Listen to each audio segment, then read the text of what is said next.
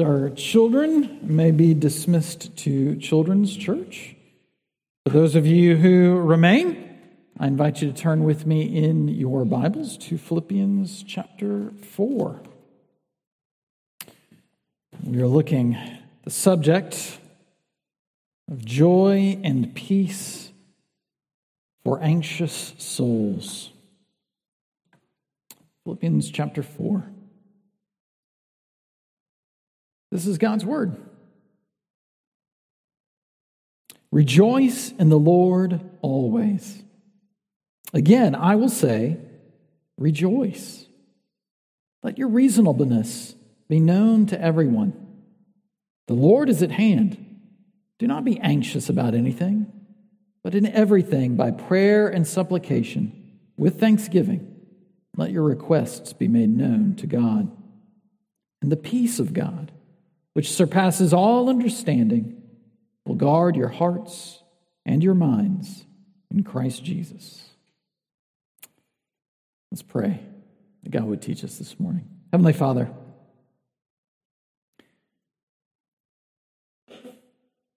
we come to you, Lord, as those who are prone to being anxious souls. Grant us your joy and your peace in Christ, that we might know what it means to be your people who overflow with thanksgiving,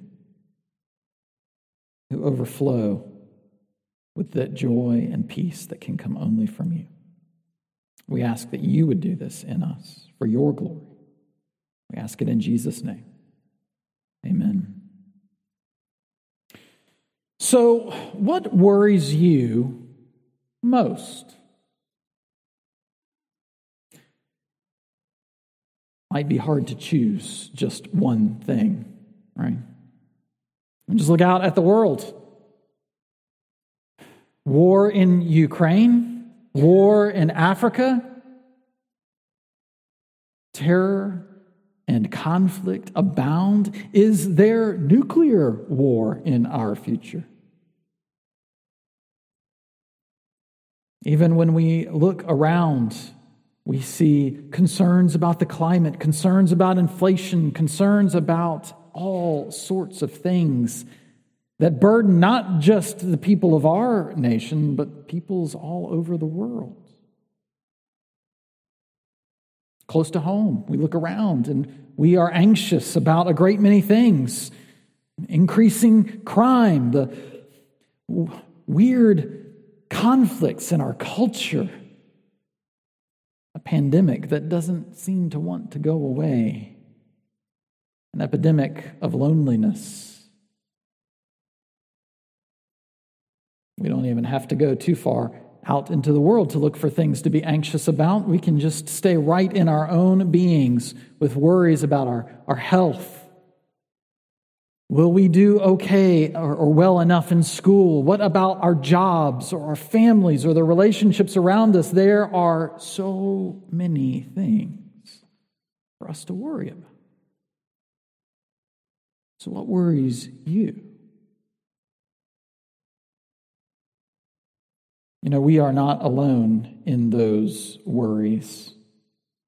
The scriptures would not talk about dealing with anxiety and fear so much if it was a condition foreign to us. Worries afflict us, and they afflicted those in the church at Philippi too. And in that, we have a real connection with them. They were full of anxiety about the, the secular forces around them that wanted them to conform to an ideology that declared Caesar is Lord. Just go through the motions. You can have all the other lords and gods that you want as long as you have Caesar as Lord too.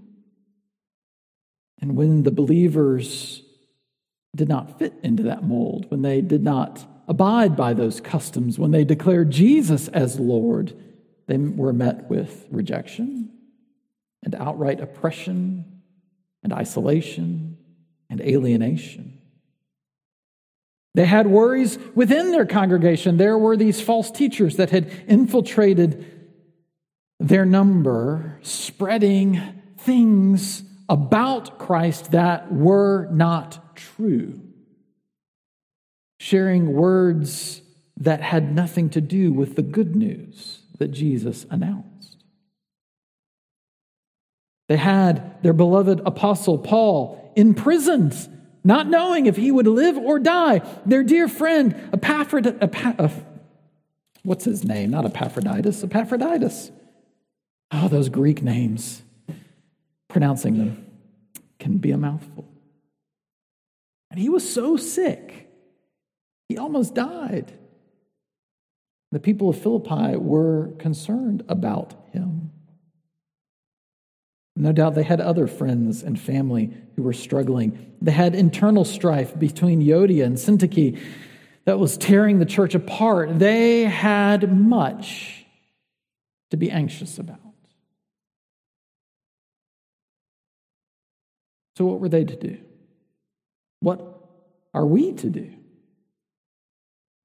The Apostle Paul tells us here in these verses that the gospel, the good news of our Lord Jesus Christ, points anxious souls to joy and to peace in Jesus. The gospel points anxious souls to joy and peace in Jesus. Sometimes it can be hard for us to see and hard for us to find. And so we're going to look this morning at two areas, not the only two areas that ever exist, but two of the biggest areas that increase anxiety and what it means for us to find that joy and peace in the Lord. So, two areas where worry thrives and what it means for us to find joy and peace in the Lord. So, the first thing I want us to consider is how worry often thrives amid an unhealthy obsession with self. There's a lot of talk in our culture today about self care. You've got to care for yourself.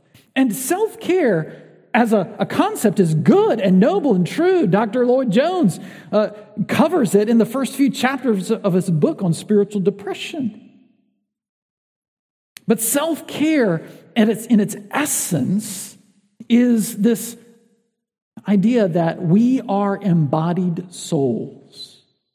And if we are to thrive, we ought to care well for our bodies and our souls. And so if you are sick, Go to the doctor if you need medicine.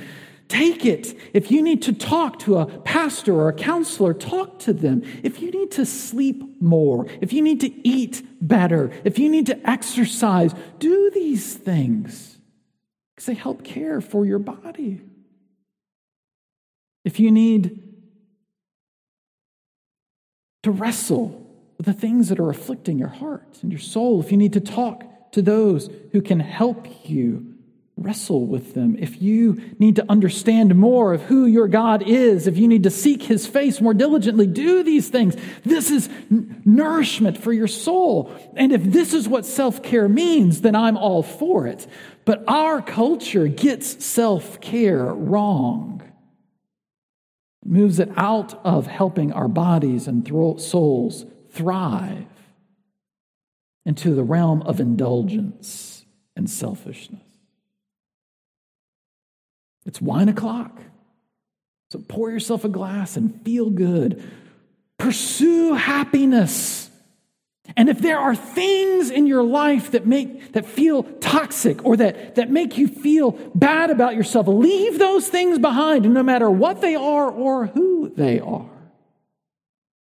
And go find the things and the people that will make you happy.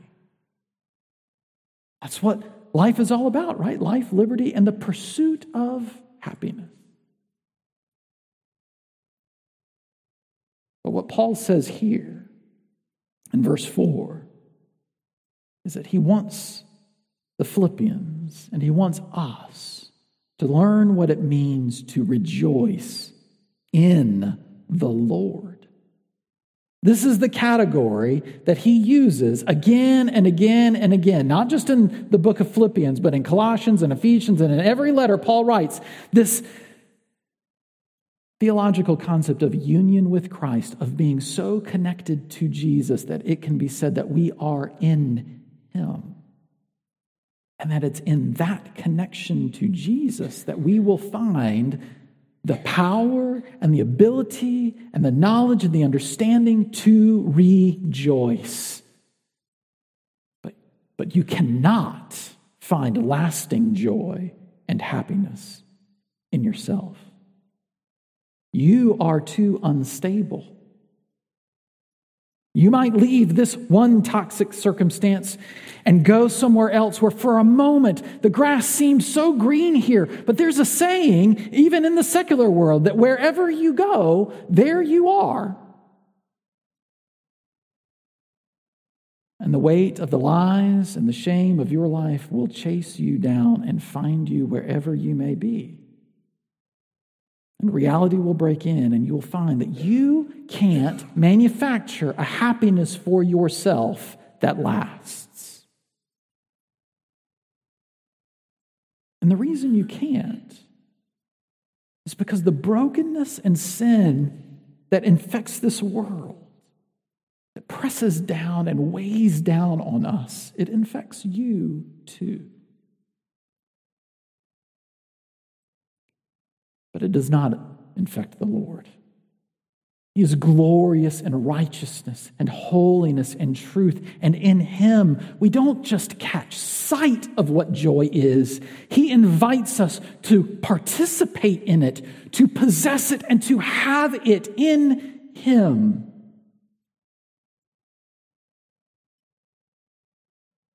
And when we access that joy in Him, it unlocks for us the ability to let our reasonableness be known to everyone. This, this reasonableness that Paul uh, invites the Philippians to display is this evidence that we are not controlled by our circumstances or our passions.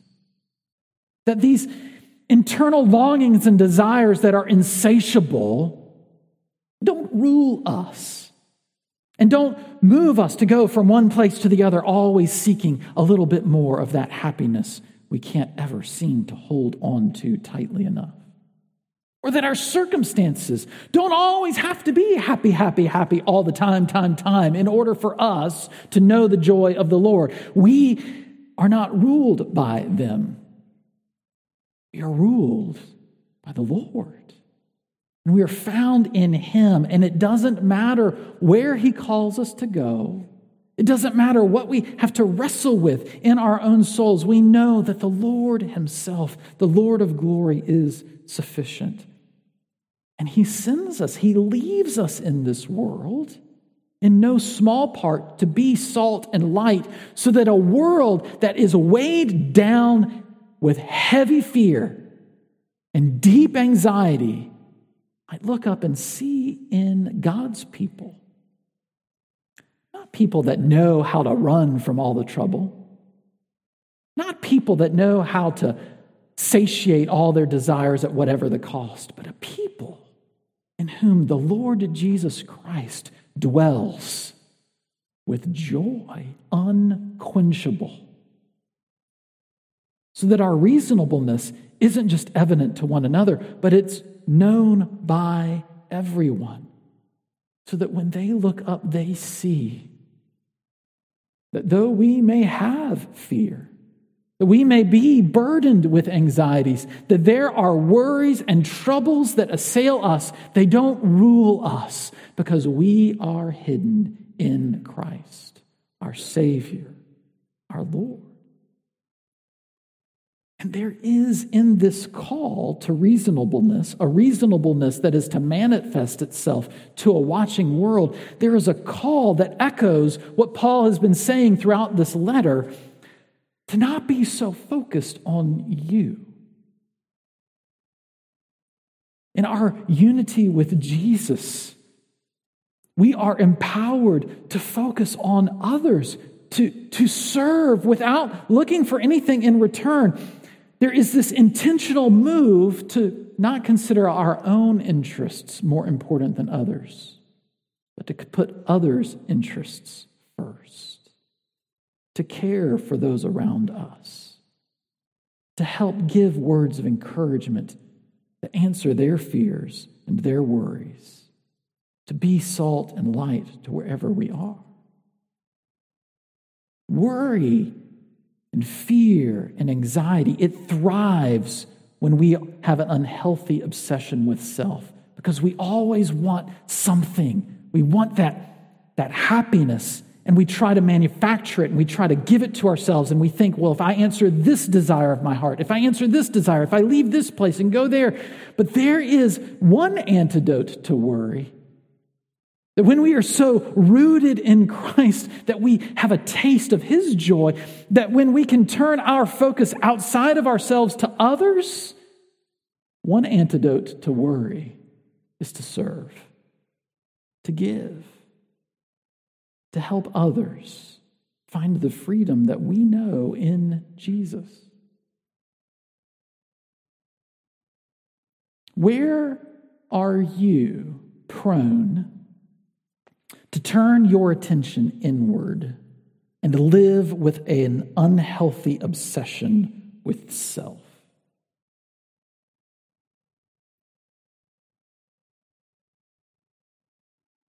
There's so many in my own heart. I'm not sure really which one to talk about with you. But, but one thing, one, as, as I, I want to know what's coming next. No, I want to control what's coming next in this world. To minimize my own anxieties, to minimize my own fears.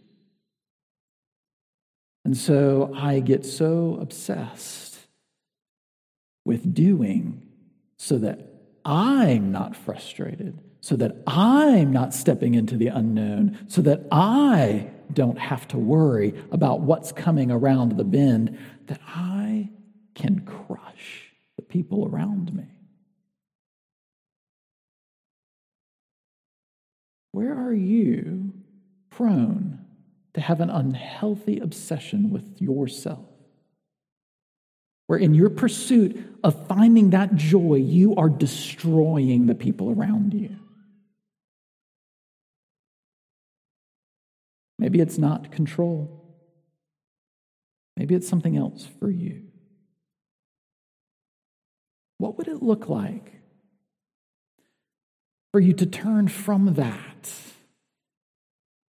to the Lord and to find in Him the ability to consider others ahead of yourself, to learn more and more what it means to be that non anxious presence in people's lives.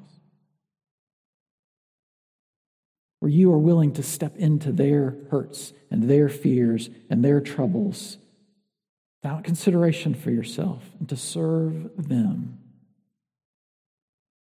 and bring them sight of the joy that you have in Christ? What would it look like for you to not be obsessed with yourself, but to be obsessed with serving others in Christ? You don't have to go far. I mean, look, look at your family. Look at your neighbors, your coworkers, your church members.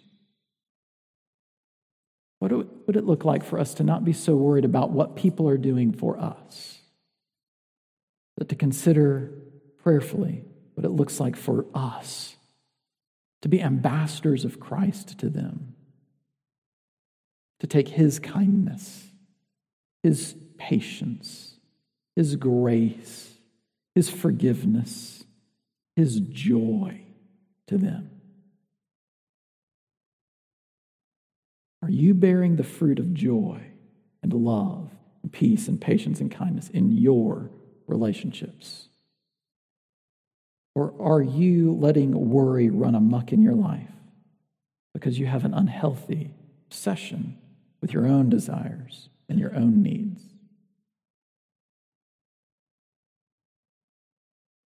Worry often thrives also amid an unbelief in the Lord.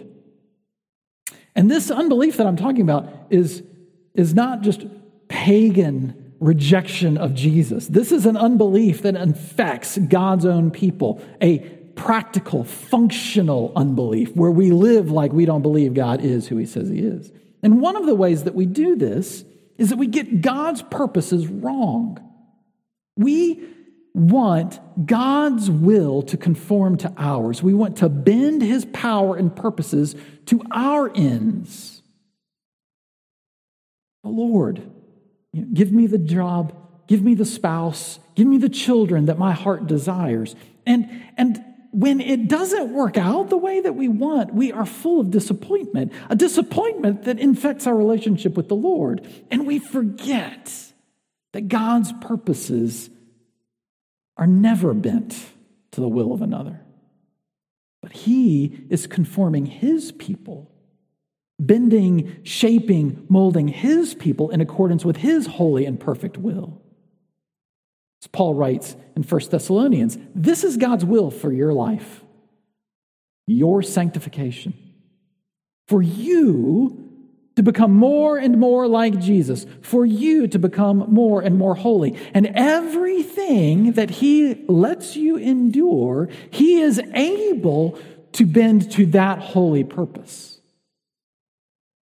That it might give you eyes to see, mind to understand, hearts to believe, hands and feet to act more and more in line with what God has called you to be. And we think this is an awful, awful plan. And the reason, if there is only one, might be we don't really believe how incredible and glorious and beautiful and good and loving our God is. And if you missed it, Paul says, in verse 4 rejoice in the Lord always. Now, help me. When are we to rejoice in the Lord? Okay, you, you are definitely a bunch of Presbyterians in here. When? Always. And if you miss this, Paul says again, I say, rejoice. This is a command. Our God, who is so holy and so righteous, who is truth incarnate, who is perfect in all that he does, when he comes to his people, he has a word of, of command to them.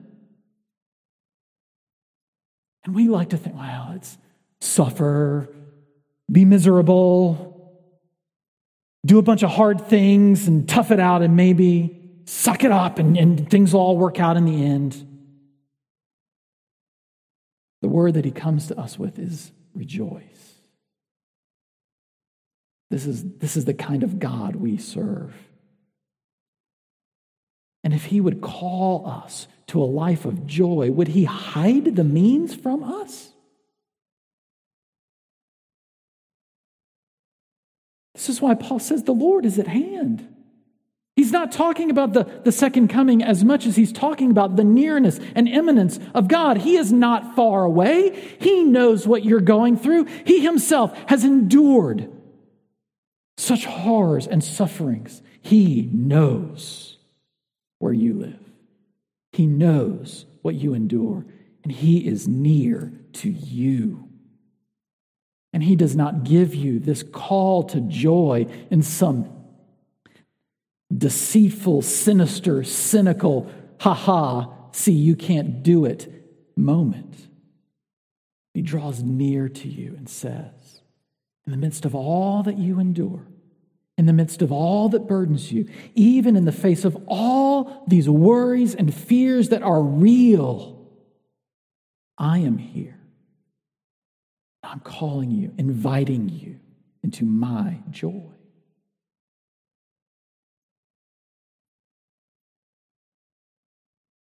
But do you have eyes to see all that God is doing and has done for you? When we have this unhealthy obsession with self, when we have this unbelief in the Lord, when we miss all that He is doing, We are not a people that overflow with thanksgiving. But he says, don't be anxious about anything, in everything by prayer and supplication with thanksgiving. Let your requests be made known to God. There is this, this overarching character of seeing who God is in a way that moves us to praise and glory and thanksgiving and joy because of who He is and what He's done. Our God did not sit high on heaven and stoop down and, and just tell us to try harder. He came to seek and save the lost. He didn't give us his commands with some impossible task for us to obey his holy word with perfection, but he took that burden on himself and he came and he lived in obedience and righteousness where we could not.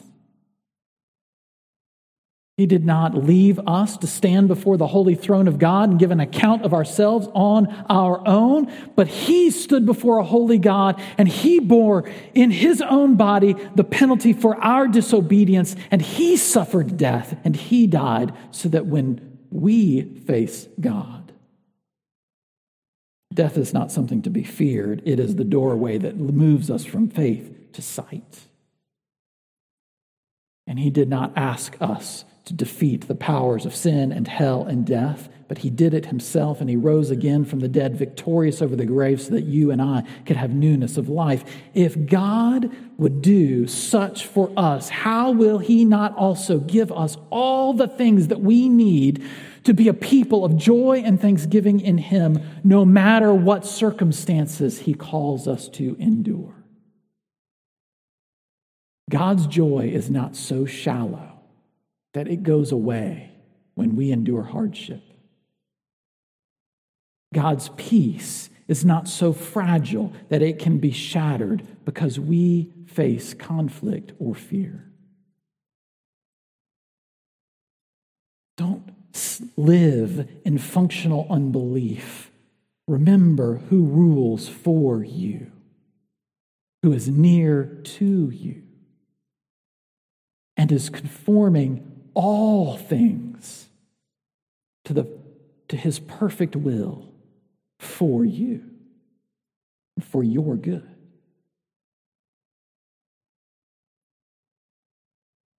Prayer is perhaps one of the most important ways we leave functional unbelief.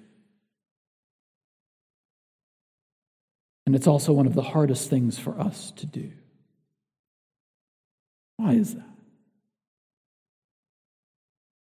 How do you need to learn afresh to pray to your God?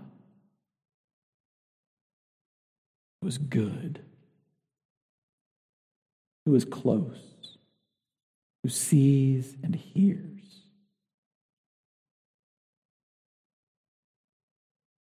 The scriptures don't assume that we know how to pray or that we'll do it on our own. This is why all throughout we hear these calls to prayer.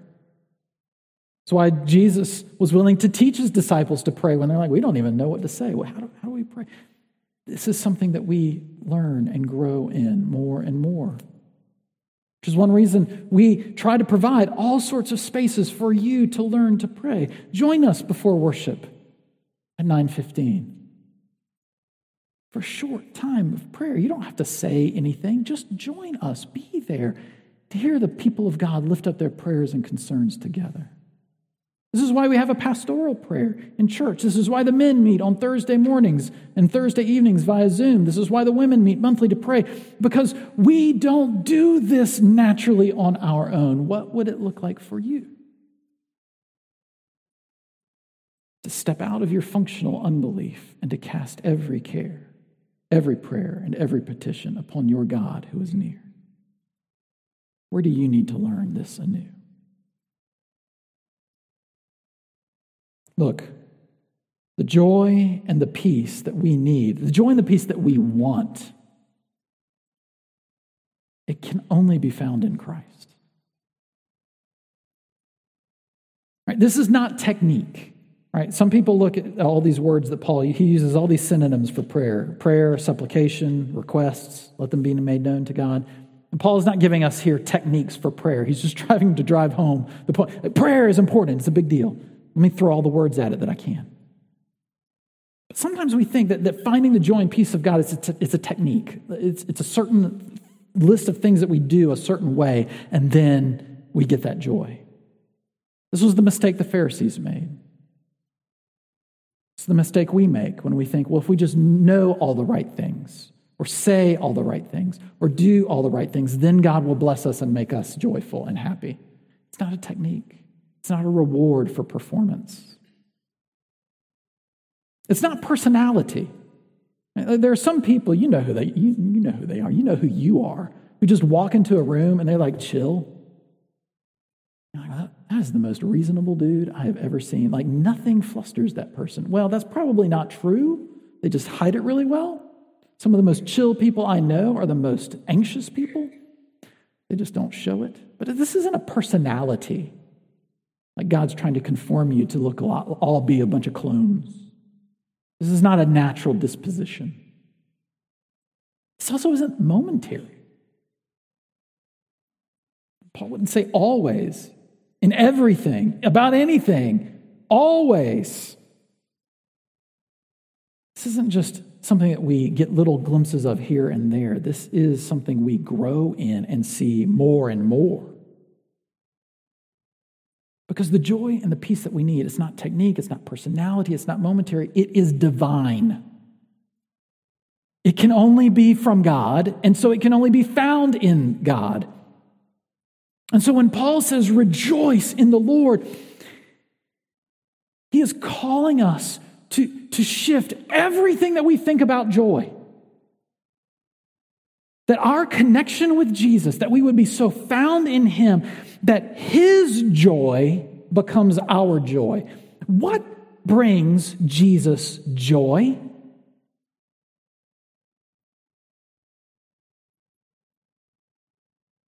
Do you know?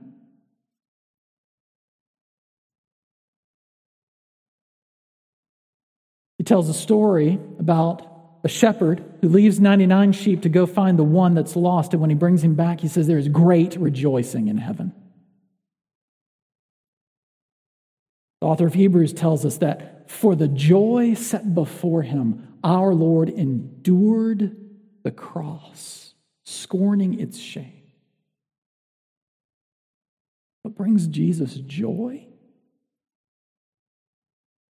Drawing his people closer to himself, seeking and saving the lost. Those made in his image being restored to their creator and redeemer. That brings Jesus joy. And that's what he's doing. What would it look like for your joy to become more and more like Jesus' joy? This peace that passes all understanding. Again, it's not something you can manufacture. It's divine. It comes from God. And we are so connected to Jesus and so united to him that it can be said that what is brings him peace or what he sees as peace, his peace is our peace. What is the peace of God? What is it that he gives us? Scriptures talk about it. We have peace with God through our Lord Jesus Christ. Not war, not conflict, not suspicion or cynicism or doubt. We have peace with Him. Open and healthy relation. Peace for those who are far off, peace for those who are near. Jesus, He Himself is our peace because it's in him and through him that whatever could possibly separate us from the love of God, he dealt with and took care of and set aside that we might know that no matter what, that if we're walking through hard circumstances, it's not because the Lord is crushing us underfoot or dropping an anvil on our head or somehow casting us aside. We have peace with God, passes all understanding. And whatever we may endure, we endure knowing that He is able to use it to mold us and shape us more and more in His likeness and image because He's Lord of everything. And that peace and that joy, it guards your heart and your mind in Christ Jesus. Perhaps we could spend a whole nother sermon on this verse. But note, it's, it's your whole being. So, how you think, it's how you live, it's how you feel. When Jesus brings his peace to bear on your life, it is for the totality of who you are, and there is an opportunity for you to grow in it. But more than that, he guards you, all of you, until the day when he'll bring you to himself and perfect you fully and finally forever.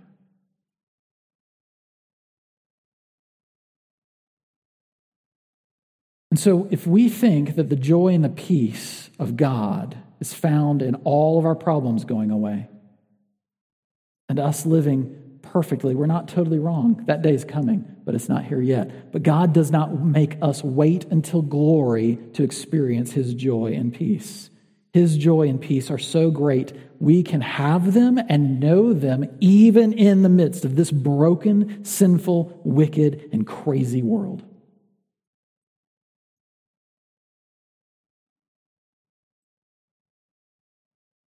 John Newton, supposedly, I can't find the footnote on this. John Newton supposedly said it this way If you understand the grace of God, it makes the best times leavable and the worst times bearable. You're not ruled by your circumstances. You're not controlled by your passions. You're not crushed by the fears and weight of this world because you know who your God is and you know who you are in Him. What will it look like for us as a church? to shine forth with that message of hope, of joy and peace for an anxious world. Pray with me. Heavenly Father, help us, I pray, to confront the ways that we chase after a counterfeit joy, a counterfeit peace and we don't look for it in you. Draw us near to you, Lord. Confront us with the reality of who we are, that we might find in you and not in ourselves that joy and peace. Remind us of what it is you have done and are doing, that we might overflow with thanksgiving and be encouraged to lift up every prayer and petition to you. Help us, O oh God, to be so anchored in you that we that we are a lighthouse of hope, joy, and peace to an anxious world. We pray this in Jesus' name. Amen.